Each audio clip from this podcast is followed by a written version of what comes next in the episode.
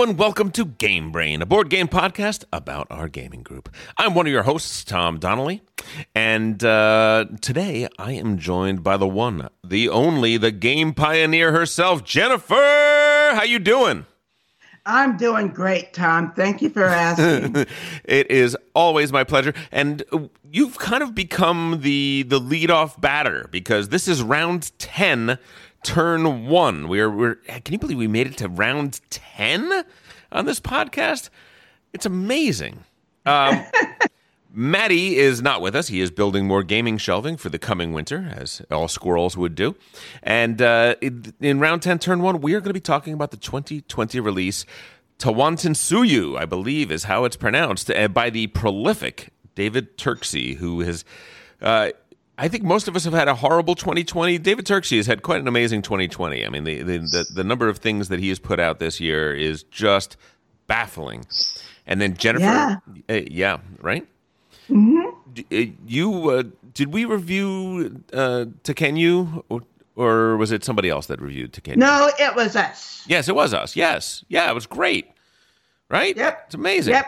And then Maddie, and then Maddie and I did uh, did Anachrony earlier this year too, which which he's had uh, uh, several uh, expansions for come out this year. Yeah, the expansion is finally shipping to me. Finally. It's it's a long time coming, but uh, it looks good. I, I can't wait to play with the expansion. I haven't done it yet.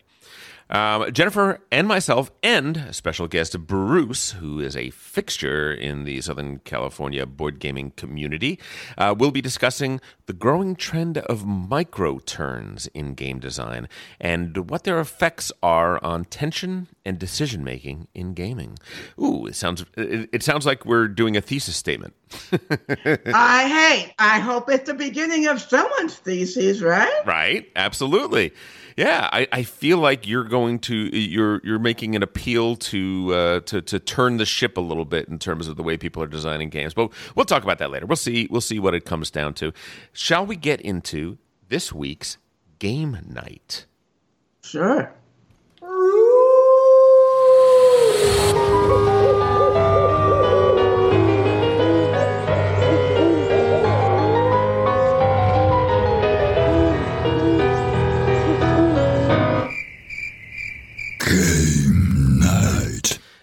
Played a ton of games this week, so I'm going to start because my my uh, my game night this week was relatively lighter in comparison to to you. I uh, it, it Christmas is coming up, and so I had to uh, meet several deadlines this week. So my it cut into my game time. I did get several plays of Tawantinsuyu in, which was Always a pleasure. I got a couple more plays of Beyond the Sun in in the last couple of weeks, and then with the family, we played a bunch of Wavelength and family favorite Tichu was uh, was on the table and will be for quite some time. We absolutely love that game. Jennifer, what have you been playing these uh, this last? Uh, been playing to Tawantis, uh, Tawantis to you, of course. And then um, I played Babylonia, I played Paris, and that's kind of on my brain. We'll talk about that more. Sure. Uh, Whistle Mountain, which um, also kind of on the brain as well. Looking forward to Yeah. more more plays. I played a lot of Hallertau, so I could figure out if I wanted to buy it or not, and I don't. So yeah, it's been it's been really busy. Oh, and then we set up uh, Concordia for today's later, later discussion. Oh. You play, yeah. So this is this. Uh, p- what people have to understand is that this is your season. This is your the, the most Right. wonderful time of the year. Is the moment Essen ends until the end of the year, Right. and traditionally, like back when I met you, which was a really long time ago. I would come to your game days, your SoCal game days that you would have. You know, we would do it at like we did it at the we did it up in the middle of nowhere in La Crescenta. We did it in at the uh, Moose Lodge a couple times Right, in yeah. in Burbank, and we would go in. And most of the year we'd just be playing whatever. But then this time of the year we would go into the SoCal game day, and you would have all of the stuff shipped from Essen. We would be printing out rule books in English that people have done very loose translations of because the English version of these games isn't even out yet. And Yep. you knew every single one of them. You were you were the person that were like, how the hell does she do this? How does she? Uh, I and another friend, we've been doing this for a long time. As I mentioned in my my uh, YouTube video, I'm Mavina on YouTube video about Babylonia. I mean, chasing down translations was work back in the day. Oh, it was Okay. super hard. I remember. yeah, exactly. So no, I've always loved this, and I've always, you know, I'm a, I'm a person that likes new shiny stuff. Yeah. So the good news is, most of the time, uh, I, although I don't know about this year, but most of the time, the stuff that I don't want to keep, I can turn it around at a at a reasonable price. Yeah, So you, it's you know, it's not too bad. yeah, you you you tend to you play the games like three or four times. You keep very good. You take very good care of them, and you're like, yeah, I don't want to keep this one, and you generally sell it for about maybe a loss of 10 bucks which Yeah. for for playing a game four times to learn if you like it or not that's a very reasonable uh, uh, you know amount to pay really Right, exactly, exactly. This year it's a lot harder because you know you don't have the meetups that I would normally be attending, and of course game night and other other places.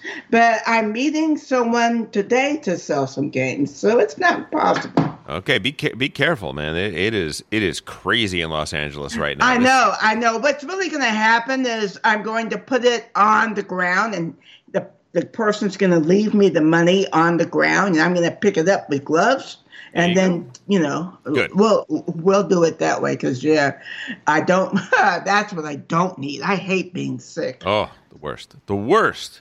Yeah, we want you to we want you to stay very very safe. We want everybody listening to stay very safe. Uh, if you look back at uh, 1919 uh, and you look at the Spanish flu, you will see that there's this small bump that was the first year of the Spanish flu, and then you will see the huge huge spike that happened the second year. The most of the deaths in the Spanish flu did not come in the first year of the Spanish flu; they came in the second. So please, let's not have uh, history repeat itself for listeners of this podcast. Take very good care of yourself, and uh, you know we have a we have a cure that is on the way. We have a cure that is in the pipeline. We're gonna have to wait months for it. Do yourself and do your family a favor, and please take very good care.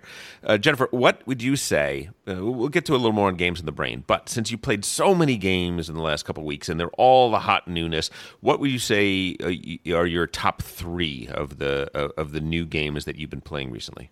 Uh, Anno and Babylonia Hmm. and Beyond the Sun.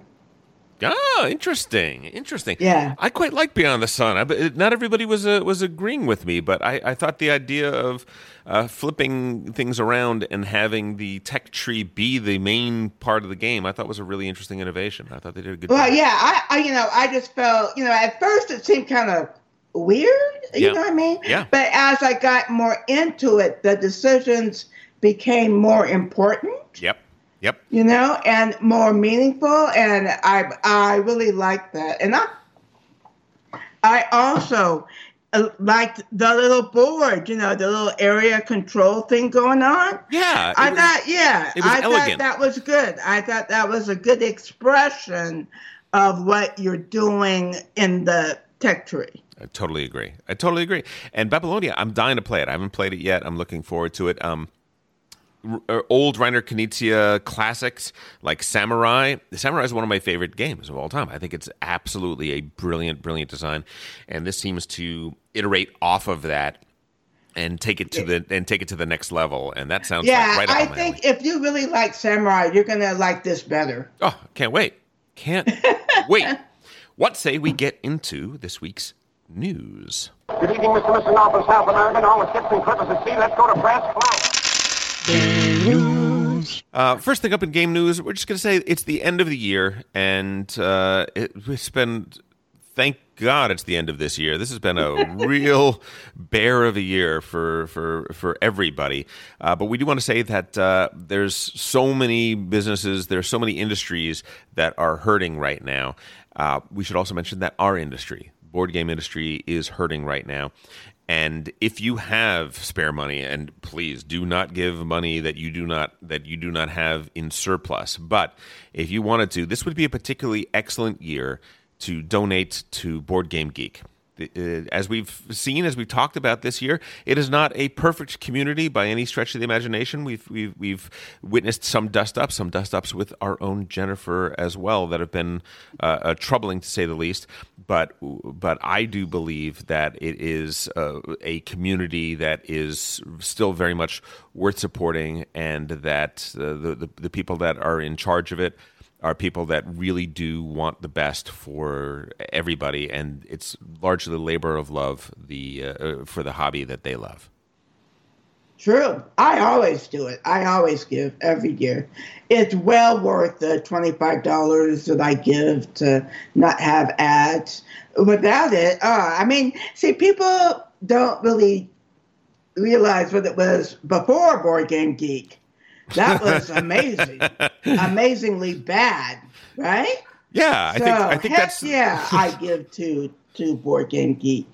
Yeah, people would uh, pe- people would go on uh, dial up and look up bulletin boards where people were were talking about these weird things in Europe that people were playing. So right, thank goodness that we have uh, that we have Board Game Geek. Uh, the micro badge levels start at just fifteen dollars. So if you can sport fifteen bucks, guess what? You're going to get a 2020 patron badge. And as Jennifer said, if you give at least twenty five dollars, you're at the silver level and you can customize what ads you see on the site, which which can be a very nice thing. If you're going there every day, 25 bucks sounds like a good deal to have the page look the way you want it to look. It's pretty nice. Uh, and then there are obviously higher levels after that. But listen, I, it's something that I also tried to give. I haven't give, given every year. There was a, a, period where I didn't, but I think if you look at my uh, my guy, my little symbol, I think I've given donated at least 10 times and uh, I will be donating this year especially because as we said it's a it's a tough year and we should support the the people that are are trying to do the the best things that they can uh, next up is a particularly joyful experience here uh, there's a game that is coming uh, that has come out aliens Another glorious day in the Corps. Another glorious day in the Corps, gentlemen. uh, love the title. Uh, the publisher is Gale Force 9. Gale Force 9 are the people that put out the uh, the edition of Classic Dune. They put out their their Dune version earlier in the year. They've also done games like Spartacus, Blood and Sand, et cetera, et cetera, et cetera. Um, they seem to be specializing in uh, tie-ins. They tend they take tie-in titles and they make them into games.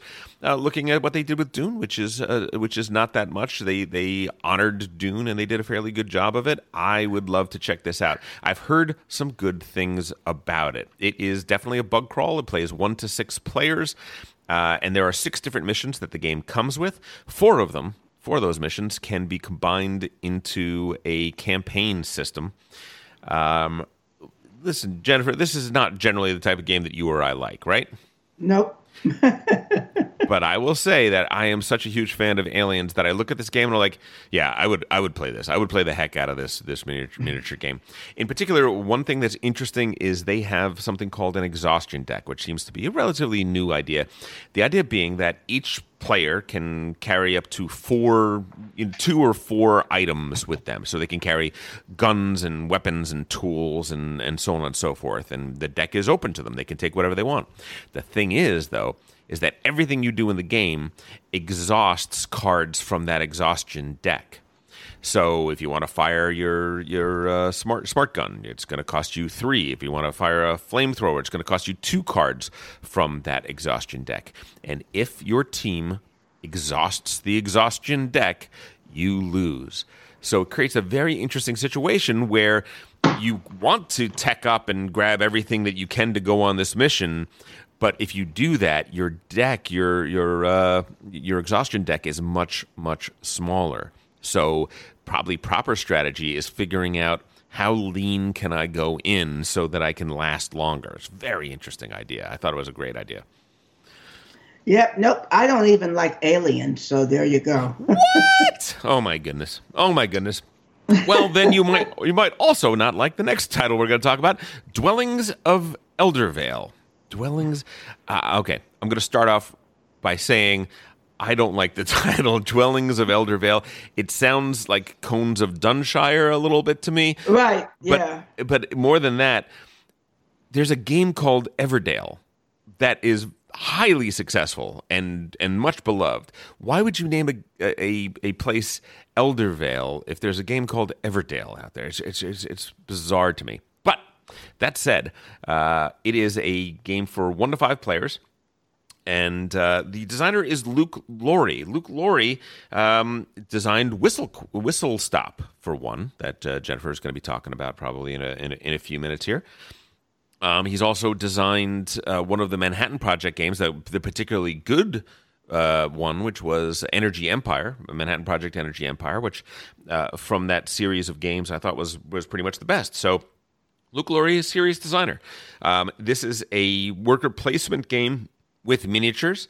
It is a little bit of a dice chucker too, so this seems to be a game that tries to do a little bit of everything.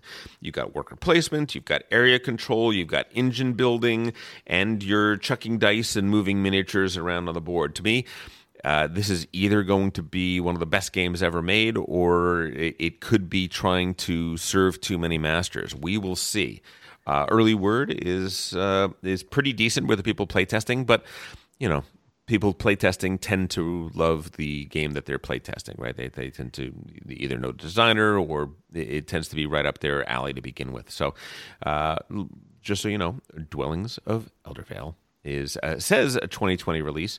Uh, it is out in stores right now, and uh, the English editions are well, they're expensive. They're expensive. They're they're running uh, $150 it, it is, is what I'm looking at right now. So, but listen, for the miniature gamer, those prices don't seem so absolutely insane, though a little bit high. Uh, might be a try before you buy. That might be my suggestion. Next up is uh, Nidavellir. Uh, Jennifer, I got nothing for you today. Nad- Nidavellir That's is okay. you don't always have to have something just for me. Uh, it takes place in the Dwarf Kingdom, where they're threatened by the dragon Fafnir, and uh, it is a card drafting game in which you are uh, uh, you're spending money at various places to draft people into your dwarfen army. Um, each dwarf class uh, scores differently, so there are blacksmiths, hunters, warriors, explorers, miners. Um, Tom Vasel gave this a rave. Tom Tom Vasel absolutely loved this game, and he said that when this comes out, people are going to really want to uh, to jump on it. I, I haven't heard much about it. I think it's been released in in Europe. I will say that Serge Laget, who who is the designer, uh, has designed a lot of good games. I mean, he uh, Astra, Shadows over Camelot, so one of the very first Hidden Trader games ever. Mystery of the Abbey, he designed with uh, Bruno. So this guy's serious. This guy is uh, is is a no joke designer, somebody to be taken seriously. And the early word on this game is quite good. So. If, if you can get past dwarves, I personally have a problem, but uh, if you can get past dwarves, this might be a game for you to check out. And last but not least, we are going to talk about United States versus Aaron Burr. This is a game that's going to be coming out at some point in 2021. We don't hit a, a little bit early um, as far as the, the the game goes, but the reason I bring it up is because the designer is Jason Matthews. Jason Matthews, as you know, is the designer of Twilight Struggle and Imperial Struggle, and he has another two-player game, which is going to be the treason trial of Aaron Burr. Treason trial? Yeah. What? Oh, I was going to say that might be interesting. I might pick that up. Well, yeah. I mean, we were talking about uh, about why there aren't any lawyer themed games, and here you have a game that is a, a two player uh, card driven war game, essentially that that that uh, recreates a treason trial. I think that's a really interesting idea. Yeah, I I'm looking forward to Dimitri's analysis. Yeah, I am too. I am too. now, it, you know, we don't know when it's going to come out in 2021, so you know, all I can say is I'm willing to wait for it. Little, little Hamilton joke there for you. Um, yeah, looking at the cards, looking at the way it lays out, this is this sounds really interesting to me. I I really I'm super excited about it. Actually, I can't wait to uh, to try it out and check it out. I love games that. Uh, take more obscure moments in history as opposed to trying to tell the story of a whole period. They tell a, a an event in history, and I learned from that event. Um, uh, the, Right. You know what I mean? That that's that's a Yeah. really great thing. Absolutely. And and you know, it's not just another take on this or another take on that. You know, it's digging deeper. I I wish more board game designers would do this. Heck yeah, absolutely. Uh, my one complaint about uh, United States versus Aaron Burr is I, I don't see a single dwarf in it. it it's very. It's very frustrating, uh, and uh, I so far I haven't seen the miniatures yet, but they the the sculpts, from what I can see, don't don't appear to be very good. So we'll see. But uh, United States versus Aaron Burr will be coming out in 2021. Jason Matthews, two players, about an hour's play length is what he's saying, which uh, that that that that gives me uh, an interest. I mean, what, a shorter game. It sounds that sounds like around the realm of a Watergate which is a- Yeah. another very good game that when you play it, you learn more about a particular moment in history. I don't want to know any more about Watergate. Thank you very much. All right. well- I live that stuff. Oh God. Ugh, I am not a crook. Let us get right into games on the brain.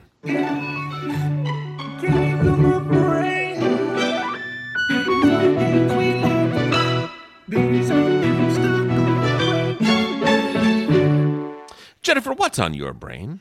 Um, as you were mentioning, Whistle Mountain, we finally, I finally got it to the table. I've had it for, for a month, and it's very interesting. I will say it's very gamey. Like, for example, Babylonia kind of flows, and you kind of, okay, I get that, I get that, and you're just kind of in it, right? Mm-hmm. This is, you have to know every mechanic. It doesn't really go together very well, but it does come up, you know, it is a interesting game, absolutely. And I look forward to more plays. Looking at the pieces, uh, looking at the the uh, the art and the pictures, it looks like a very complex, busy board. You have complex pieces that are covering other complex spaces, and then you're putting pieces on top of those those tiles. Yeah, yeah, that's what I mean. Is it's kind of. Did you ever play Feudum? Uh, no, I've never played Feudum specifically for that reason. Specifically, people exactly. people were telling but me it's, that it's not as bad as Feudum. Feudum is probably the worst game it like that that I've ever played. But uh, it's still, you know, it's just it's a bunch of mechanics thrown together to make a game, and it is good, I guess. But like I said, I've only played it once. Interesting, interesting. Well, that is uh, the designer Scott Caputo, who did Whistle Stop, uh, teamed up with Luke Laurie, who we just mentioned for Dwellings of Eldervale. Um, what else? What else is going on? Uh, d- talk to me about uh, talk to me about Paris. Sell me on Paris. Yeah, yeah, that was the other game. Uh, you know, we've played it four times now, which is a lot in this space, right? Sure. And um, I really like it. It's very interesting. You know, again, here things are way more intuitive, right? Sure. I mean, they're not particularly thematic, but it's just a more accessible game. The game kind of ramps up in tension as you go along, and then, you know, it's it's it's very challenging. I'm I'm so happy that K and K. I'm sorry. Kramer, Kramer and Kiesling got together. we do. We call we we yeah we uh, a lot of people shorten that to K and K, and when you say K and K in in the hobby, you know exactly who that is. yeah, so but I know not everybody knows. Sure. So it felt like classic K K and K, and that's the whole thing about everything I'm liking this year. All these classic designers are coming back and making these 2020 games, and I'm like, yeah, Yeah. that's awesome. Yeah, uh, we're what we've talked about. Uh, I asked you for your top three of the year, and you named a Martin Wallace title and a Reiner Knizia title. Yeah, and now we're talking what I about now we're talking about Wolfgang Kramer and Michael Kiesling. It's it's Yeah, yeah, man, it's the 90s all over again. I love it. I absolutely love it. Uh, uh, Kramer designed El Grande, which to this day, uh, like predates, essentially predates the Euro game uh, phenomenon. And to me, I know you don't love it, but for me, it's one of my favorite games of all time to this day. Well, it, you know, as we were discussing before the podcast, Mm-hmm. it's another game that's really good that I don't like. Which is fine. You see what I mean? Yes, totally. Right, totally. exactly, exactly. I Yeah. would never say, "Oh, don't play that game." I would never say, "Don't play El Grande." I, El Grande. I think everybody who considers themselves a board game hobbyist should absolutely play that game. Yeah, it it started so many things. I mean, there there are so many games that owe that owe where they are to that game, and it still plays. Yep. It, still, it still holds up if you like area control, which I do. Um, I, I will say Paris looks beautiful. It's a it's a circular board. It's got the Arc de Triomphe in the center. You have your Yep. little you have your little player uh, um, hutches where you hide your resources behind them, and those look like uh, Uh, we don't do that. That's the only thing. right because you The- have you have you have a thing against hidden information. I get that. Right. No, we don't have anything against hidden information per se. The rule is once seen, always seen. Yes. So, like if you draw cards, well, we haven't seen them, so you don't have to show them.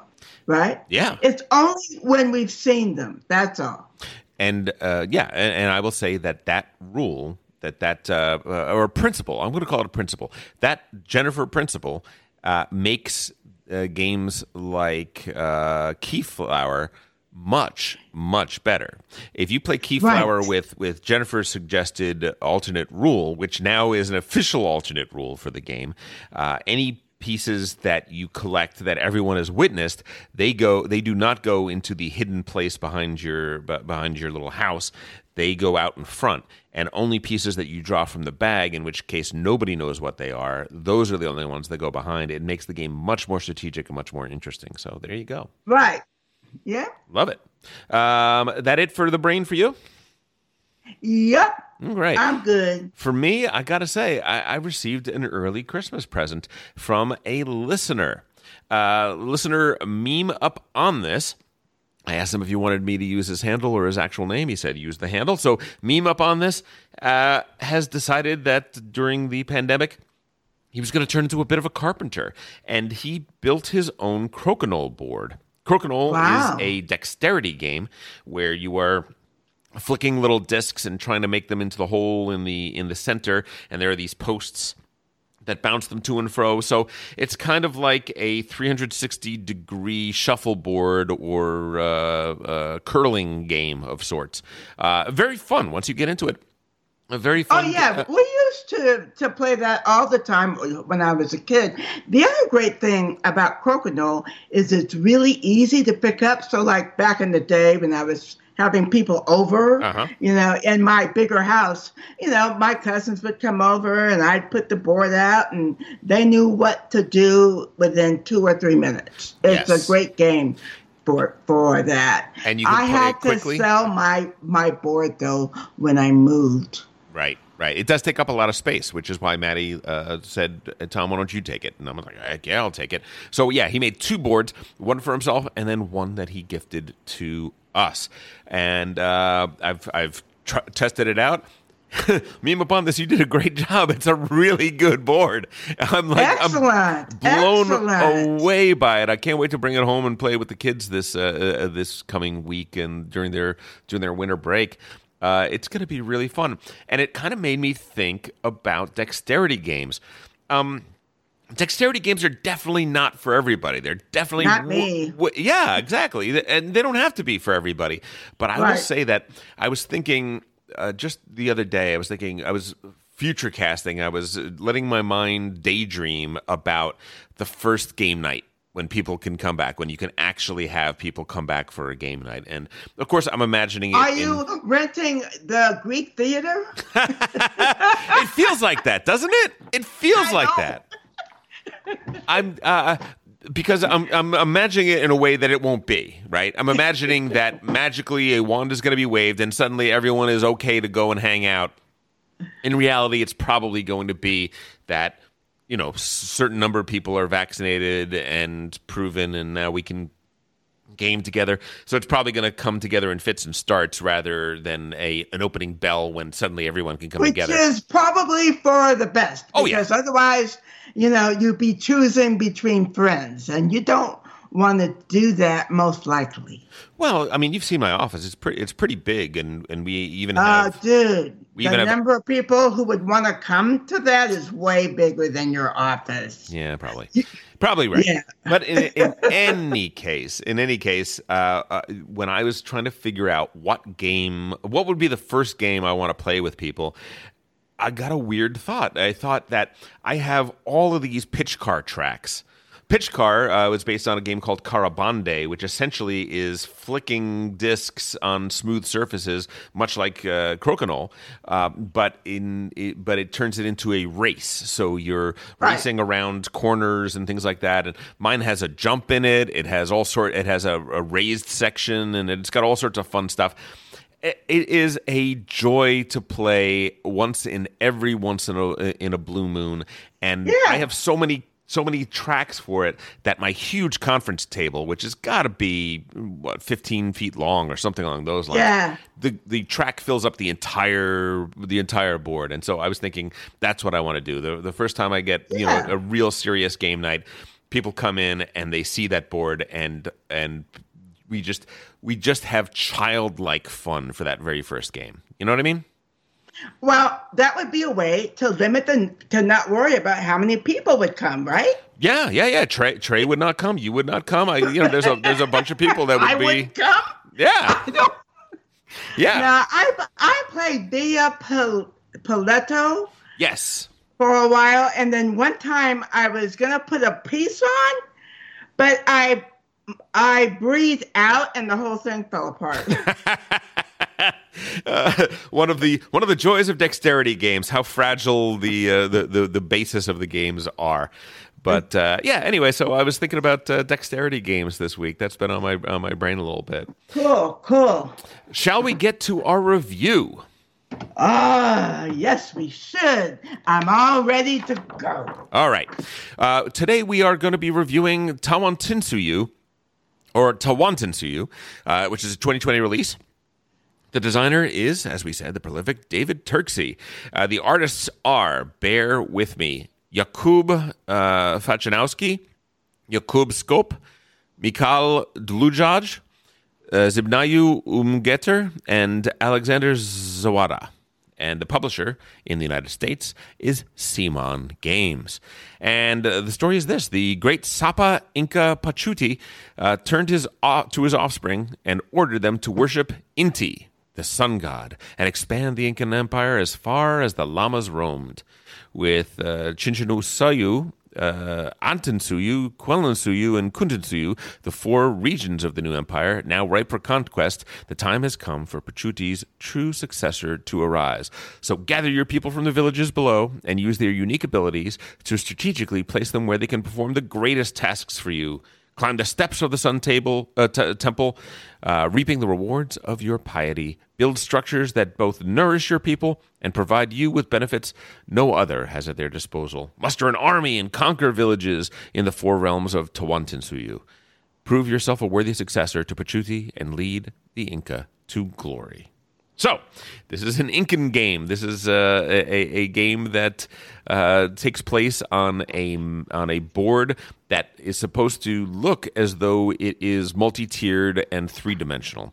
Jennifer, tell us how it plays, though. Well, I'm going to use the player aid, ha ha, Oh. um, to, to describe How unique! to describe how the uh, the structure of the game. So, um, on a turn, um, you either place a worker or you're going to take two secondary actions. Um, they're all kind of important, but the most important is moving the high priest and getting more cards. Um, Right. When you move the high priest, you then create an action that everybody can take. You get a discount or something for free or something, but everybody is involved, um, and and that that gives the game a little bit of distinction, right? Yep, absolutely. Um, after a while, actually, after you run out of people to put on the board, there's a festival. Uh, the game, there's three festivals in the game, and um, after the third one, we count up points.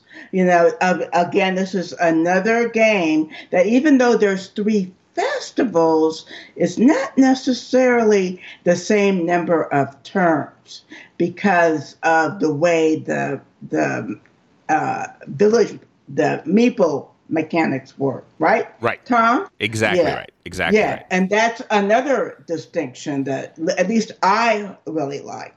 Yeah. Then, yeah, uh, you have several types of workers. They all have little special powers, Mm-hmm. and um, they're very easy, very accessible. You understand what you're doing. yeah, yeah. The, Yeah. the, the way the way the, the different colored workers are separated from each other are very simple. Each of them have a super simple little rule that they follow that the other ones don't. Right? Yeah, yeah. Uh, again, a strength in my opinion. Agreed. Um, then on the board are a bunch of tasks. So every time you put down a worker, the worker can do at least one task. And some of them are collection, some of them are constructing a building or steps or a statue. Sometimes you can purchase weavings, do training, uh, run one of your uh, buildings, get rewards from your tapestries. Um, the map is both. Uh, is it is five? Isn't it five? It's Yes, not it is. hex. It's five. Right? It's five. Yeah. Yeah, five sided board, and each side has two tiers. So um, where you can pl- you can place it anywhere. Well, three, three tiers actually, right? Just just to be Pardon? clear. Uh, three tiers actually, right? Because there's the Oh starting yeah, right. tier Top and then tier. two. I'm sorry. Yeah, It yeah. has two additional tiers. Correct. is how I should have said it. Um, and you can place anywhere, but the further away you are from your high priest, um, overall, really, it, the more you're going to pay in food. Yes. Okay. All right, and you uh, you can any player can create steps anywhere to make it easier to at least move down the tiers Yep. and you get victory points for for doing that. And um, you know the game is over after three rounds, and you get victory points for a variety of of things. Yes, So- quite a wide a variety of things. Actually, Yeah, there's there's exactly. a there. It's it's not quite. Um, it's it's not quite a Stefan Feld point salad, but there are No. definitely there's definitely a wide variety of strategies that could be adopted in the game. Wouldn't you say? Uh, yeah, but I still think I, I would say there are, but there are still some focuses, multiple focuses. I think Sure. we haven't tried the temple yet, but I think there's got to be a strategy there. We just haven't done it. Oh uh, yeah, yeah, the temple track. I I have actually. I've done. Uh, uh, yeah, yeah, yeah. In- one of in one of my games. Uh, so yeah, let's talk about the the, the main strategies. So. Um, here are some of the ways you get points. There are um, tapestries. There are weavings. Incans were known for their for their weavings. Um, when you gain uh, weavings, uh, you can g- there are cards that you can discard to gain one weaving. And there are action spaces that you can take that will show you three weavings, and you must pay corn to keep them. You can pay two corn to keep one, four to keep two, six to keep three. It is hard to get corn in this game. It is hard, but if you can, keeping three weavings is particularly good, and it's good for two reasons. One is that you're setting up a long strip of weavings, and as long as they're all different patterns, you are going to score end game victory points based on that. I think if you have all seven different, if you have seven different types, you're going to score 21 victory points for that, which is quite large. Our, our, our games have been, you know, winners have been over hundred, but not very much over hundred. I, I have heard people that can get much higher than that if if they're real pros, but. Uh, you know 20, 20 25 points uh, out of out of 100 total that's a lot of scoring that can be done. The other thing is is that when you put these uh, tapestries together when you put these weavings together there are symbols on both ends of the weavings. And if those two symbols match you're creating a resource that several times in the game you're going to be able to gain so at every festival, you're going to get any resources that the symbols match up on your things. And there's also an action space at the lower, at the edges of the board that are harder to get to, uh, that are going to give you uh, points for that as well. So weavings definitely, I would say for new players,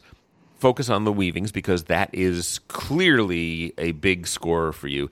Probably, my guess is is that it's going to be like oh, the game I compare this most to is uh, Tzolk'in because uh, the map is fixed, the board is the, the board is fixed. You're placing workers that uh, the the worker placement is uh, not as simple as normal worker placement in that the, the way you place the workers and what they can do uh, changes over time, which is which is interesting.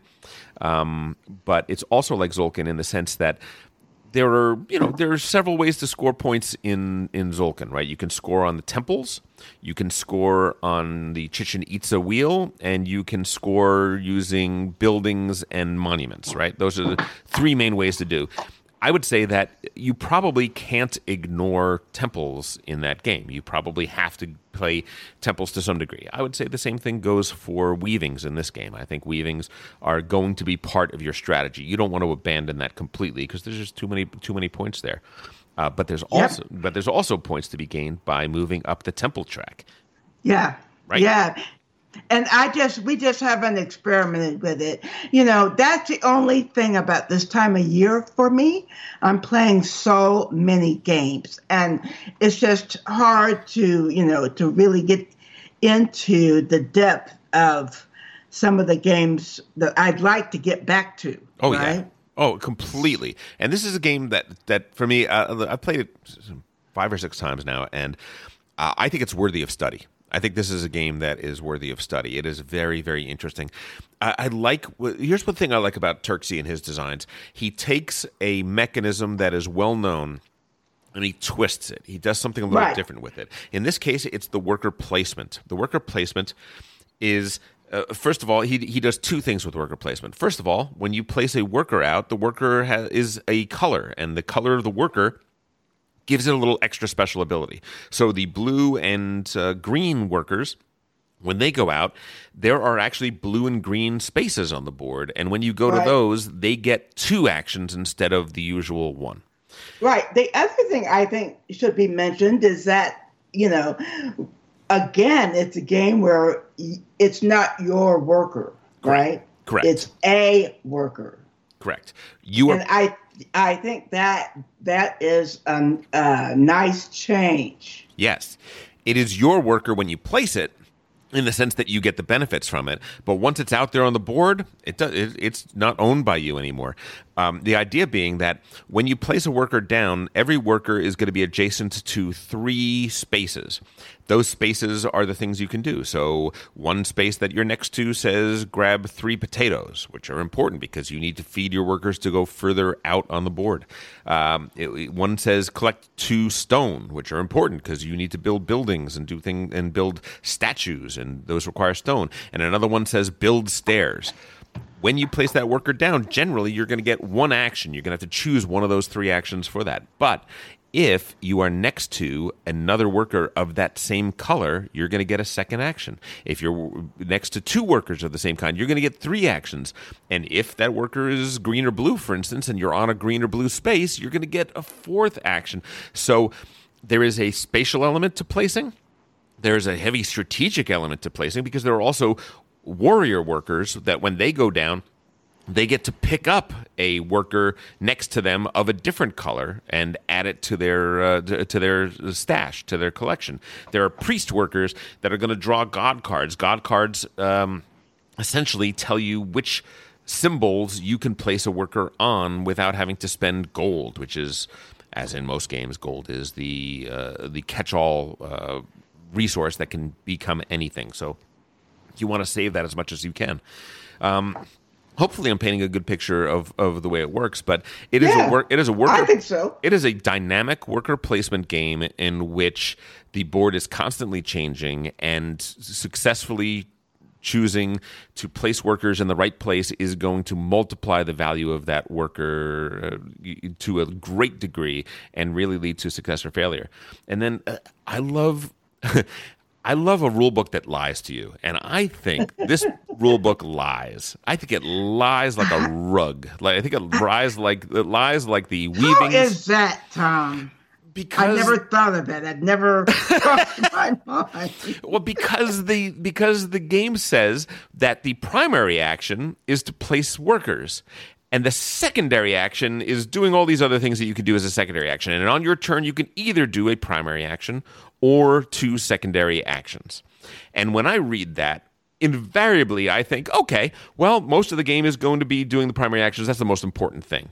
And the secondary actions are every once in a while, I'm going to need to do a secondary action to set myself up to do more primary actions. That's generally that verbiage means that. But in this case, one of the two second, one of the four or five secondary actions you can do is move your priest around what Right. essentially is a rondel Right. on the top yeah, of yeah, the Tom. Yes. You're confusing significant with secondary. Yes, but but that's but that's I think they're lying to me. I think that the truth is is that if they describe the game where the primary action is moving around that rondel with your high priest, you would have a much clearer idea what you're supposed to do in the game because really I would disagree. fair enough. But well, see, the reason is is that you can't move your well, you could move your priest around like four out of five turns, but you would be wasting action, right? Yes. we can a- agree on that. Of course. Okay, so the primary thing you're going to be doing is placing a worker. Primary. sure. The, the thing that you're going to be doing less of is, sec- those secondary actions. However, the most significant action is definitely moving the high priest. I agree with that. Good. Good. We are in agreement then. So essentially, what you're doing is is you're placing the minimum number of workers on the board that you need to to set yourself up to move the priest, the high priest, around the rondel to get the really big benefits that are all up there. Right? Yeah, and well, the other thing that's kind of interesting about the high priest that I think isn't immediately obvious is that your initial placement of it kind of determines uh, your focus on strategy, right? Yes. So let's say, for example, if you place your high priest on the conquest space, you probably are not doing much conquest, right? Yeah, it's going to be a while before you get to that for sure. Right, and right, and so you're you know to sit there and try to run a strategy that you don't have much control over is probably not winning in a competitive game, right? Um, yeah, probably. Um, that said, as you pointed out, if everyone is build is placing their high priests at the beginning of the game in other places, putting your worker on the uh, on the conquest space means that you are able to place your workers in a segment of the board that no one else is competing for, and you're going to be able to place people cheaper. Right. Well, the other thing is, though, conquest is definitely not the, the best way to win or the only way, but it does set you up for other ways of winning. And I think that, you know, because I don't know how your games, games have gone, mm-hmm. but our games have been a, a mixture of, you know, new and old player or experienced players. Yeah. And so, you know, you kind of don't want your new player to AP over where to put their priest. Sure, sure, sure. So, you know, we haven't had the opportunity yet to really exploit that. I played with a person that seemed to really know what they were doing on uh, Tabletopia, and they did. Uh, what I noticed, uh, what I learned a lot from them was a couple things. First of all, they prioritized getting um, uh, the statues. They they prioritized getting statues early on, and they did early conquest actions. They tried to do the conquest action as soon as possible Yeah. to get Yeah. those to, to get those discs down, get those early benefits, and build and build off of that. And th- Yeah. and Well, the the other thing in doing that, once you get two in a specific area, Yeah. that that's a turnoff to everybody else, right? agreed. That- which you is know, and when you get those two cheap, it's even better, right? agreed. Agreed. Yeah, So yeah. what we're saying, what we're saying is, is that- that the we, we haven't described the conquest action, but the conquest action essentially is this: you get conquest cards over the course of the game. There are spaces that give them to you. Uh, they will have either one warrior or two warriors on them. At any point, you can discard them because they have a, a bonus benefit at the bottom of the card. It says this is this is worth a gold or this is worth three corn and so on and so forth. So you can always discard them for that. But if you hang on to them, you can play them into your player area and there are four sections in the corners of the board. There are four conquest sections. And what you do is you spend them by turning them face down, or if the symbol says a uh, what is a skull symbol, you discard them completely from your from your player board by discarding those, you're getting some big benefits there. And there's also an area majority aspect to it. So uh, at, at the uh, three scorings of the game, the three festivals of the game, the person that has the most tokens in each of the four conquest areas is going to get bonus points based essentially on how many conquests there have been. If there have been five Right. conquests in the game, each one of those conquest areas is going to be worth five victory points. So if you play a heavy conquest game, you could be getting a big, big, big chunk of points there. Yep, yeah. The other thing that's interesting, you know, at first, you know, well, the conquest card, some of them have a single soldier and some of them have two soldiers. And Yes. everybody's going, oh, well, that's just random. And if you get the two soldier one, that's always better. And then you find out that's not really true.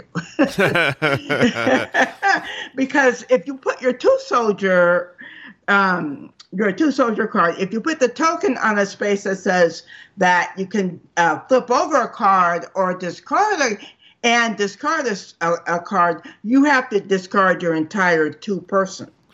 And it only, it only counts as one. Had Exactly. you had two one person ones, you still have one. Absolutely. So having so we reviewed to, uh, Kenyu and now we're reviewing Tawantinsuyu.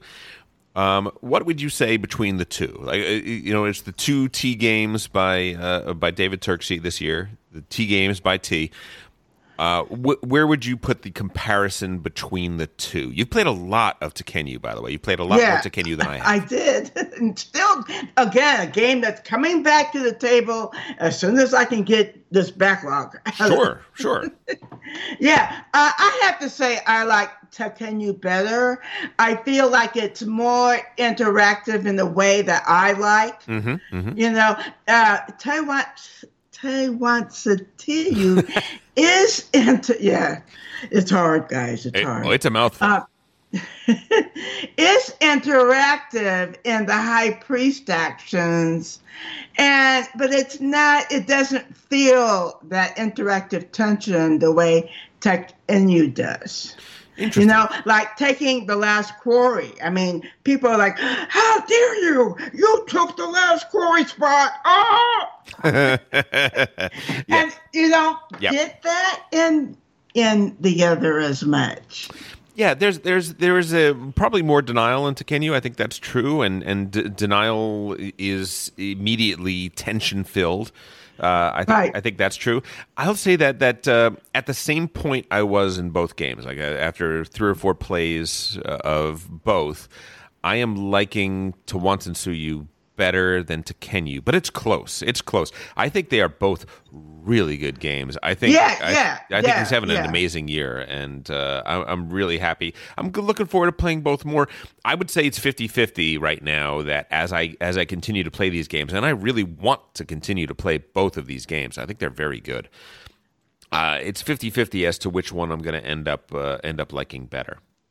Yeah, I right because I haven't played Tawantinsuyu as much. Right. Right. Yeah. So Yeah. and you know as we can get back to face to face gaming, you know, throughout the year, I think that you know this time next year we're going to be talking about games or board games that we like, maybe in a little different way Yeah, I think that's we have this year. Yeah, I think that's true. I think that's true.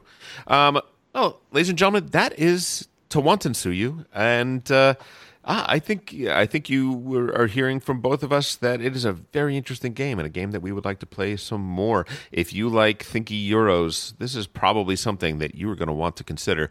It is available on uh, Tabletopia right now. Uh, it, it is not a game that plays well online. It's a lot of click on this and move this piece over here and move that over there and grab these and, and put these back. So I think the online implementation is is fine. There's nothing wrong with it. It's just a game that is probably going to shine more uh, in real life uh, tabletop play, but still worthy of trying out. So now we are going to talk about micro turns. And to join us in this conversation, we have Bruce. Jennifer, will you introduce Bruce to our listeners? Uh, yes, I met Bruce in 1985, and we got married, and then we got a divorce about 15 years later, but we're still good friends. And uh, he's he stays with me and helps me out, and you know we play games all the time. He's a big gamer. Uh, Bruce has won a gazillion Euro tournaments at uh, our local con, Strategic Con, and um, is very, very familiar with competitive gameplay. Yes, Bruce is a formidable presence at the gaming tables at, uh, at Strategicon and things like that. Uh, I always enjoy playing with him because he's he's just he is a very he's a very quiet and steady person. He's like a silent assassin. He just comes in there and and just doesn't doesn't say too much. Just says, "Oh, well, that's a good move. That's interesting." And then before you know it, he's like fifty points ahead of you. Bruce, welcome. It's good to have you on the on the podcast. Good to be here. All right, Jennifer, what are we talking about? Micro turns? What does this mean? What are we, we talking are talking about micro turns, and and you know because people are like what is that well we're going to talk about the definition i think if it's okay with you tom we're going to talk about m- microturns regarding three games we're going to talk about them with concordia Mhm. versus power grid which bruce is an expert at versus 1830 which both of us are very, very familiar with, and I'm sure you are too, Sure. and talking about how the significance of the term varies over that. Does that sound good? Absolutely. Let's get into it. All right, all right. So, um, in in Concordian, this is something I don't care for in the game. Um, while there are kind of strategy focuses, your turn is you put down one thing, and you you play one card, and you do one thing, and then eventually, you know, all the little things become a bigger thing, and Mhm. you know, you get the cards you want, or you're deprived of the cards that you want. And for me, it feels like a game that was created to stop AP. Well, for me personally, I don't play with AP people. So, you know, it doesn't have that benefit that others may may find in it. Right. And yeah, and then we can move on to Power Grid. Well, in Power Grid, not every turn is significant, but many turns are significant. And with the um, extreme interaction with Power Grid, well, you know, do I? How much do I pay? Oh. Uh, just one thing. I'm assuming uh, experienced Power Grid players. Okay, everybody is competitive at the table Sure. um, you know, well, how much do I pay? Is that too much? You know, where am I in the turn order? And, you know, again, not every turn is going to matter. Sometimes you're not going to have money. Sometimes you're going to be set for that moment, Mhm. you know, and, and, and, uh, so so on um, and then you look at 1830 where even the choice of the privates at the start of the game guide the whole game. I get the Camden and Amboy. I paid this much. All of that matters throughout the entire game. Mm-hmm. And when you buy stock, that matters because if you do it wrong, you could lose the game right there, you know? And it's just a very tension filled, okay, again, assuming experienced players, it's a very tension filled board game uh, with almost every decision is significant. So that is what I'm talking about when I talk about micro turns, and is that Concordia has too many micro turns, and I like games with way fewer of them. Right. So it seems to me though that that this has been a progression that has happened in game design. I think old yeah. school game design, like really old school game design, when you go back way back there, a turn is I play I play these cards in order to in order to advance my tech tree and when I get this card I do this and when I get this card I do this and then I put my man on the board and then I move the men and then I attack this place and then I conquer this area and then I conquer that area and then I get these points and then I gain these resources and then I draw more cards and then it's your turn and then 3 hours later I get my second turn of the game right? That's yeah. Right? I mean, that's how it was. That's that's the that's the way it was. And then little by little, you know, people have been chipping away at that to say, how can we have it be so that we're not waiting so long before it's our turn again? And in the process of that, there's been a real uh, progression over time. I think I think I'm really happy that you you mentioned Power Grid because Power Grid, you know, Friedemann uh, did a, a great job of creating a situation in which there are still phases like the old games, right? Old games have phases. This and so does so does 18xx, right? It's this is the phase where we're now we're going to be auctioning off uh, uh, companies, and now we're going to be operating companies, and we're going to operate them in a, in a particular order. Whereas games like Concordia, more modern games, there are no phases each turn you are choosing an action that chooses what that what that phase is, what that is, and it, really it goes back to Andreas, right? It, it goes back to uh, Puerto Rico was one of the first games to get rid of phases, and instead one person chooses the prospector, and they take they take money. Talk about a, a, a micro turn. That's a micro turn. Another person plays the uh, the navigator and they're going to do they're going to do that action. And you know what he did was everybody else gets to take a slightly smaller version of that action but those are all still micro actions. Is that correct would you say? Yeah. Very much so. So the question is is at what point does do the micro actions become too micro? And what is what is what are we missing? What are we losing out on that we used to have right I would say what we're missing out on is interaction. Mm. Mm. Expand on that uh, because we do our, I mean, when I'm playing Concordia, I am interacting, but I'm not interacting in the same way that I am in 18xx, for instance, right? You can kind of get in other people's ways, but you don't really uh, do a whole lot. Uh, you're you're accomplishing a very small action and not much goes forward at any given time. Mm. Uh, is this? I mean, it, it, sounds almost like the criticism of uh, Ameritrash gamers had for something like Agricola, where well, where's the where's the conflict, right? And there is a lot of conflict in, in Agricola. When I choose the four wood right. action and you don't get the four wood action, right. that, that is painful. And to right. to Ameritrash gamers, it's yeah.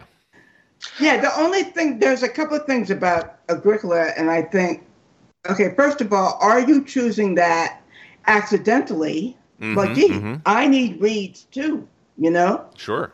Or is that really interaction? And see, I would say in Power Grid, it's definitely this is I mean to outbid you. Yes. Right? Yes. Totally, totally. Yeah, I, I think in Agricola sometimes uh, me choosing this action is not to thwart you. It's simply because it's the best action, and it thwarts you because it is the best action. And sometimes in Agricola, I didn't even realize that I was murdering you by choosing this action. I, I, I, think that that happens some sometimes for sure, but I still think that the, the, the tension is still there. It's just it's just different, right? Well, I don't know. I think, and Bruce can speak to this as well. I think that interaction is deliberate. Mm, mm. You see what, like, for example, you can say, well, Monopoly's interactive because I bought the oranges. Right. Yeah, but I didn't buy them. Oh, I bought them because I wanted them, not because I was trying to screw you. Right. Sure. sure. Versus, like, like I said, in 1830, well, look, you are not getting Camden and Amboy for a $100. Sure, sure, but uh, don't you see? I mean, uh, to me, there is a there is a great similarity between Concordia and Power Grid in some ways. Um, when in Power Grid, I am putting my houses out on the board, and I'm trying to be the first person to put my house there because in this phase of the game, only one house can go in each city. Or even in a later phase, it costs more to put that second house down, which is exactly the same as Concordia, right? But the first person to build in that uh, in, in, that Silk City pays six, the next person pays twelve, which is a huge, huge uh, uh, change in that. So, in that sense, the architect action, anyway, I'm not talking about the rest of the actions of, of that game, but the but the right. architect action does seem to be very similar, isn't it? Yes, it is. These yeah. So, so Bruce, so when you play Concordia, did you think about Power Grid? No, I don't really think about Power Grid, but certain aspects of Power Grid are similar in that when you're placing your uh, housing network or your Power Grid network, you're doing a very singular action by yourself. You're not getting in uh, competition directly with people. It's indirectly in that you're just trying to be there first. Right. Right. Whereas, whereas with the bidding, it's direct competition. You have to make very serious decisions on whether you want to keep bidding on that or save your money for something that's more efficient or just like cheaper. Yeah, I, I, I can see that. I can see that. Um, uh, we should tell the listeners that uh, Bruce is calling in from the Mars colony, so uh, that's why you're hearing that echo. yeah, well, it's because the two of us are in the same room. I think that's hilarious. Um, yeah, yeah, we're only about ten feet apart. Yeah, I, have always said that that I, I mourn the fact that bidding as a mechanism is sort of waning because I think bidding is such a good mechanism because it is uh, it is zero sum. Somebody's winning, somebody's losing somebody's getting a better deal, somebody's getting a worse deal, uh, and we're competing directly for gaining this or gaining that, and how much are we paying to get that? I think is fantastic. I also love it because it's a natural balancing mechanism, right? You can have two completely imbalanced things, and as long as there's an auction to bid for it, they balance themselves out, right? Because the market will bear. Yep. But it does require more knowledge on the part of the player which I think is one of the reasons that it is it is uh, not done as much, right? Because it's not so newbie friendly. It, the the people that are uh, particularly skilled or, or, particularly knowledgeable about the game will be able to run circles around people that don't know what a proper valuation is, right? Yeah, Power Grid rewards knowledge. Yes, very much so. Very much so. So Jennifer, if you hate micro turns, why do you like Hansa Teutonica? Hansa, but see, Hansa Okay, so maybe it's me, folks. I'm not gonna, you know, I'm not gonna deny, but to me, Hansa Teutonica is not microturns because there's tension in many of the placements. I think it's a good question though, because I do love Hansa Teutonica, but not at the level though. I, I mean, I'm not going to compare Hansa Teutonica with 1830, for example. But I do like Hansa. And I like Hansa because, again, when I, okay, I'm going to put my three cubes here. Now, then I'm sure Tom is going to bounce one of my cubes out. Heck yeah. So, okay, do I have a plan B here of where my cubes are going to go? Do, do, do you see? It's thoughtful. Yeah. And, so- and yeah. So is your problem with microturns itself, or is it with the lack of direct conflict? That's my question because because Hansa Teutonica, those are micro actions. They definitely are, right? You're putting out three pieces, you're putting out two pieces, you're replacing one person's piece with your own. I mean, I, it, it's hard to imagine there are smaller actions than that, and it moves very quickly around the table. It's a, a minute or two before your next action, uh, but they're significant, and they don't they don't uh, they maybe um, I don't want to put words in your mouth, but they might not offend because there is direct, you know, player player against player uh, uh, uh, violence in a way that is strategic and tension filled. Is that right or not? Well, let's go. Okay, so let's go though to 1830. Sure. I buy a stock, mm-hmm. right? Yep. And that's just the same as placing a uh, cube, right? Yeah, absolutely. It's the same amount of time, right? Um, and if I uh, build a brick, uh, you know, a, a, brick production site on Concordia. All three of those things are equal as far as complexity, right? Sort of. The only thing I would say is is that in, in Concordia, the action is actually the architect action, and you could be building multiple places. So there's a so actually that's a longer action than than either of the other two, which is paradoxical because we're actually talking about Concordia as a micro action game, but that one particular action isn't so micro at all, right? And, and later, it's a little more involved, or yeah. can be more involved. Yeah, yeah. Whereas a lot of the other things, Mercator is simply you know trade trade goods with with one another, right? Uh, the Senator is buy cards at the top, and and those are exactly like what you're talking about, Jennifer. They're exactly right, like buying right. stock. Okay, then yes, because like what you're saying, the architect can implement a longer term strategy. Correct, and in that right. way is and in that way is more like power grid, where you're putting where you're really expanding your your network by a lot, and that that those turns take longer. They're they're not micro turns. They they require they're crunchy. They require a lot of thought, and they are directly in conflict with other players.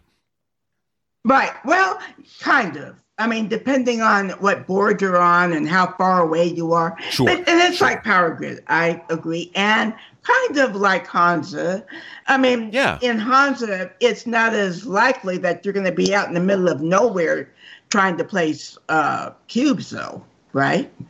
Un- unlikely, for sure. For sure. Yeah, yeah. And so what I'm the only thing uh, what I'm saying is in 30, the simple action has more tension and more strat- strategic implications mm. than many of the actions in Concordia. And I would say that Power Grid is in the middle.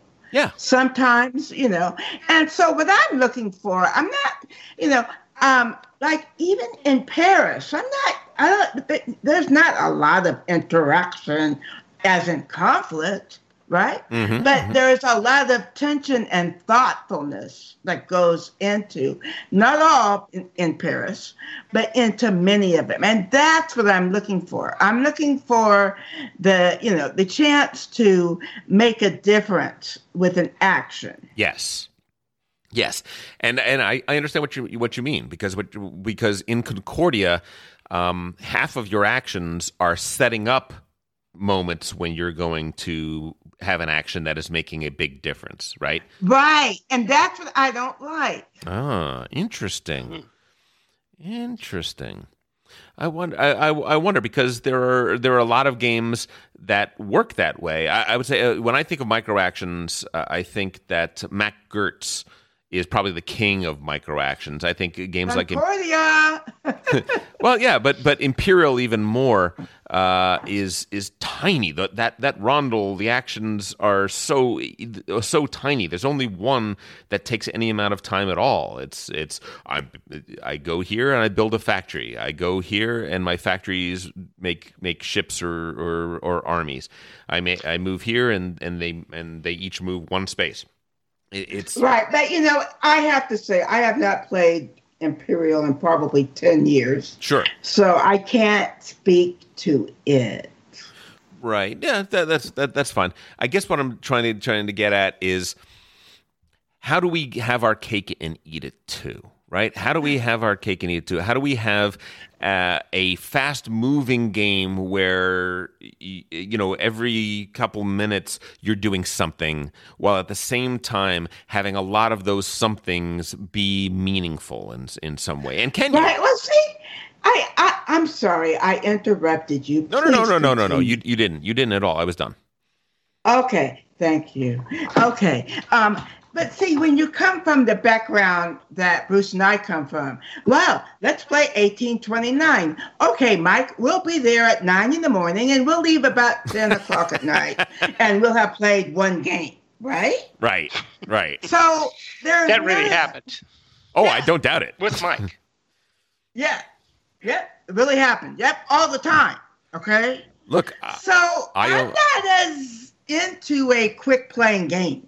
Mm-hmm mm-hmm yeah I mean yeah. that yeah, that just doesn't attract me. That's one of the things in fact I find a turnoff. It's like, okay, like underwater cities, let's say, with four players, right? uh-huh. Well, we have not been able to finish that game within four hours. Well, okay, that game does not have enough tension to be worth four hours. So if I'm playing a game for four hours, it better be as good as an 18XX. Right. Otherwise, I'm not playing. It better be riveting. right hold your attention. And one of the advantages of the micro turns is that it just zips along a lot faster. Yes.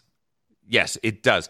I, I just I think that there are. I, I'm thinking of examples of games that maybe can have their cake and eat it too for for people that want that. Right? For listen, we are the three of us all like longer games. I own Here I Stand. I've played Here I Stand. you know, you know, buckle in, you know, hook that catheter up because you're going to be there a while. It's just that kind of game. so, uh, but not everybody is like that. And as the hobby grows and expands, we're expanding into we're expanding into territory where a lot of the audience is going to not be as diehard. That's naturally what's going to happen. The, the bigger a hobby gets, the, the the smaller the percentage of diehards are. right. Absolutely. So given that, what are the what are the what are the games? What are the design features that make a game that kind of can appeal to both? I think of a game like Wallenstein, right, and or the sequel to its Shogun. In this sense, God, in the- that's back in the day. well, yeah, but but think about that. Well, Shogun wasn't that long ago when they. Which, when they, which when they- version of Shogun? Uh, oh, the Uh, well, the I the don't the, know the, that the- Bruce played Wallenstein or Shogun. oh, is that right? Uh, I'm talking about the. Oh, I played Wallenstein. I just don't remember what it is. Right. Show me the board. Me I neither. instantly go, oh, that one. But Well, let me let me let me let me explain it. So here's the thing: on each turn, there's basically three years of the game and two seasons or something along those lines. You are programming the actions that you are going to take. I have territory cards for the territories that my armies are in. And I'm going to put those cards face down on my player mat, saying that this territory is going to do is going to build five more armies. This territory is going to collect grain for the winter. This territory is going to attack another territory, and so on and so forth. So there is a lot of thinking that goes sounds into like that. you're uh, uh, paying your bills. A little bit, but it's but it's it very much is what we're talking about in terms of deep thinking, super important decision making that is going to be player versus player. But then the rest of the round of the game is the order in which these things come up are going to happen. So everybody flip over their their build five armies. Everybody flips over that card and they put five armies in the territory that they each have selected for that for that action. So what it essentially does is is the it, it separates out the strategy and the thinking and the planning and the attacking with these micro actions that actually resolve all of this. So maybe, I don't know, maybe that's something that is somewhere in between. I'll also say, Well, I was thinking of maybe. Are you talking about something like Brass Birmingham maybe, or or Dominant Species? maybe. Yeah, I think those are both examples of games that have a lot of direct conflict. I also say we should bring in Keyflower into the conversation, to be honest, because Yes, yes. the actions are super quick, right? It's it's put a pawn down on the board. Either you're putting it on a tile, in which case you do what the tile says, or you're putting it next to a tile, in which case you are bidding on that tile. So Uh, and as we all know, that game could not look softer and sweeter, and it could not be it could not be more of a knife fight in a phone booth, right? I mean, everything should everything should have a stiletto in its hand playing that game, and they would be closer to what the game actually plays like. So that, but that's a game that does right. It micro turns, and yet each each placement yeah, that you make. Yeah, I can see that. Yeah, and and I I I mean, as long as you play with the variant, I love Keyflower, and yes, because again, when you take your turn, it's meaningful. There could be something that could happen, and you almost every turn you need to have a plan B. You need to assess. You need, yeah, definitely. Oh, good, good. Um, I think that's really interesting because I, I do think that, and we've said this, uh, Jennifer, you and I have said this on our on our last episode as well that. Um, while the hobby is growing and changing, and while the uh, game design is becoming more sophisticated for the most part. I mean, for the most part, people are standing on the shoulder of the giants that have come before them, and they're iterating off of their successes. Uh, that said, we might be losing some things, right? There, there might Yeah, be some things that yeah. are that are falling by the wayside that we're really going that we're really you know the people that have played as long as you and, and Bruce have in the business. We might be losing some things that we could look back at and say, "Gosh, I wish there was more of this," because we right, really right. Yeah. Oh, I'm so No, go ahead. sorry. No. I think what the biggest thing that my group is losing, we don't play good games often enough. So I'm so busy playing the new game, Mm. I'm not playing the good game.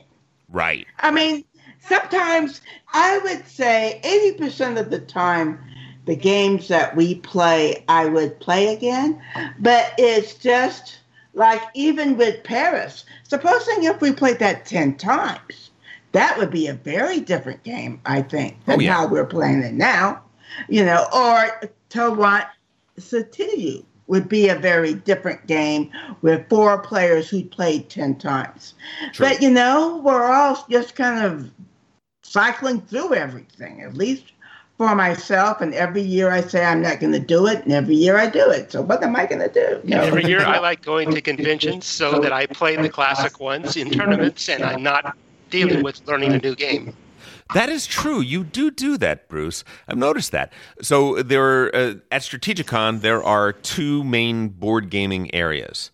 There is the well lit, wide open, high ceiling, wide area where the tournaments happen. And then there is the basement, which has you know dim lighting, you know low Exile to the low ceilings. You know they don't even turn the air on down there half the time. I know. and that's the open gaming area. And i never leave the open gaming area. Jennifer never leaves the open gaming area. But you you go up you go up you know you leave them old people bruce and you go and play games with with uh, with other people and you play in in some of the classic tournaments and i don't know maybe you got maybe you have the right idea maybe you're doing it right All that matters is that you have fun. And if you like just playing with familiar people and sitting down, learning a new game, that's great. I hear you. I hear you. Uh, Bruce, thank you so much for, for joining us. Uh, your your wealth of experience was uh, w- was a joy, and it was great to have you on the podcast. You're too kind. All right, talk to you later. Um, Jennifer, do you? Uh, uh, I, we have time for a game sommelier. Can we? Uh, can we jump into one?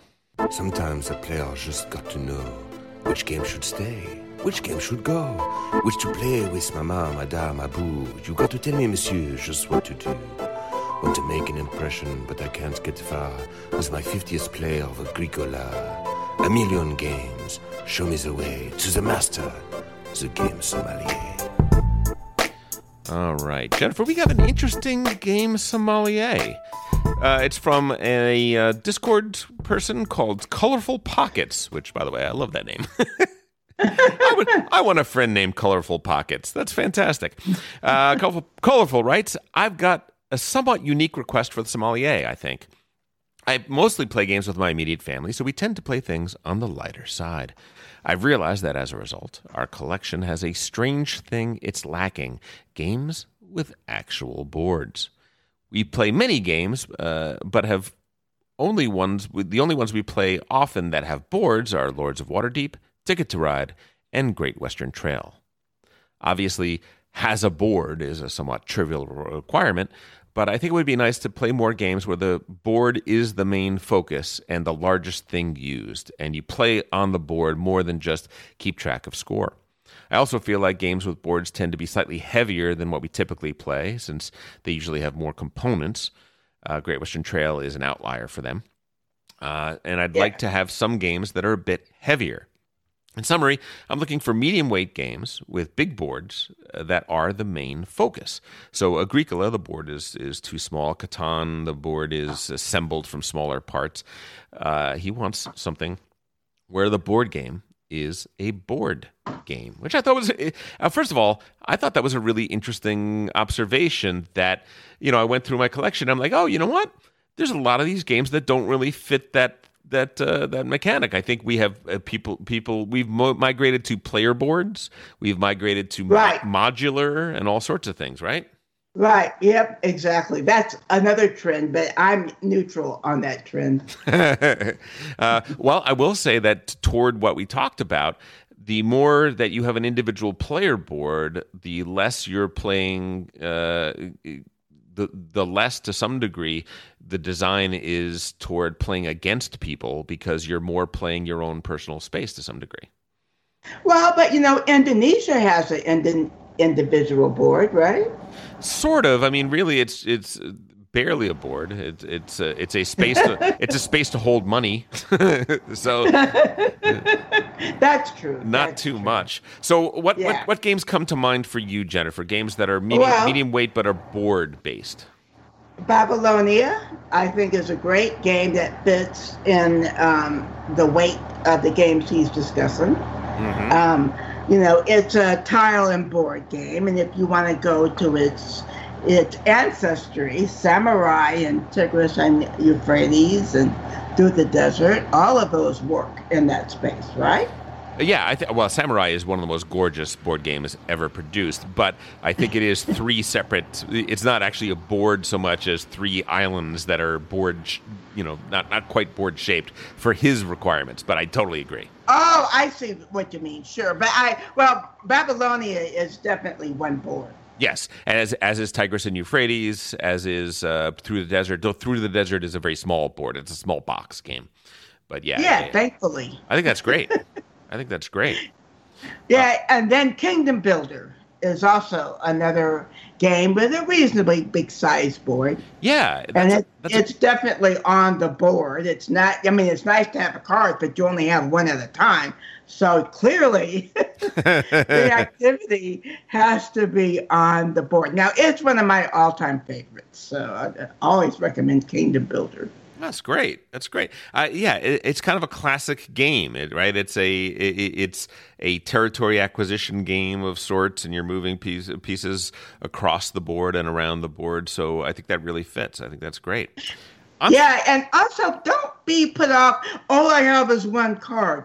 The challenge is to make that card be as effective and efficient as possible. Yes. You know, when you get into again experienced players playing Kingdom Builder, it becomes a different game. Oh yeah, yeah, yeah, yeah. They, they'd clean my clock. I don't. I don't. I don't particularly love love Kingdom Builder, uh, and it might be because the first time I played it, people were lapping me. It was just it was embarrassing. Now, see, that's one of the few games that I can beat Bruce at. Yeah, you, you'd, you'd beat the pants off of me in that game. I no doubt, no doubt. uh, That's great. so for me, um, Hansa Teutonica is going to come up again. One of your favorite games. True. Interestingly Yeah. enough, so so big boards tends to mean to me that never you you you can't have a game that is a big board game and is a travel game. But Hansa Teutonica is my secret travel game because Right. because the board is super flat, right? And everything else that's in the game fits into a little sandwich bag, like a snack baggie. There's nothing else to the game. There's these tiny little flat boards. There's these tiny little cubes. There's almost and tiny little discs. There's almost nothing to the game. It, it's so component light for a game that is really strategy rich. It is one of these games that I love because I can pack it up, take it with me, and I have like a full on board game that I can play anywhere, and it packs down super small and super light. So that's one of the ones I thought of. Um, Yeah. Panamax might be, you know, might, it- it's more in the Great Western Trail uh, difficulty, uh, but Right. it is a beautiful board uh, that that is the Panama Canal, and it's it's a game that plays out on a board and plays very well. Uh, going old school, El Grande, I already mentioned that today, is a clearly a game that plays almost entirely on the board. And Uh, Metro. Yes, yes. Metro is a fantastic choice for that. Um, Genoa, which is I- interesting, is a trading game, and trading games usually you would think of are not very board or spatially oriented, but Genoa Right. in particular is tremendously spatially oriented. It's it's all about where you can get to from here and what we can see on the way to some degree. And last but not least, uh, the game I'm going to recommend the most as a medium weight game that is a good strategy game that feels like a big board game. I'm going to say Francis Drake. Francis Drake is gorgeous. It is a complete board game. There are two parts to the board game. There's the top half where you're in Plymouth and you're supplying, and then there's the bottom two thirds of the game, which are you going into the Caribbean and raiding and plundering and uh, and, and attacking and doing all that sort of stuff. Uh, it's not for for everybody, but as a medium weight game, it is a really good board game with a nice big board. So those are my suggestions. Jennifer, you don't Yeah. you, you don't like Hansa, you don't like uh, Francis Drake, do you? no, I I fell asleep. How dare you? I thought you just said that that uh, g- games don't have to be just because you don't like them doesn't mean they're bad. How dare you?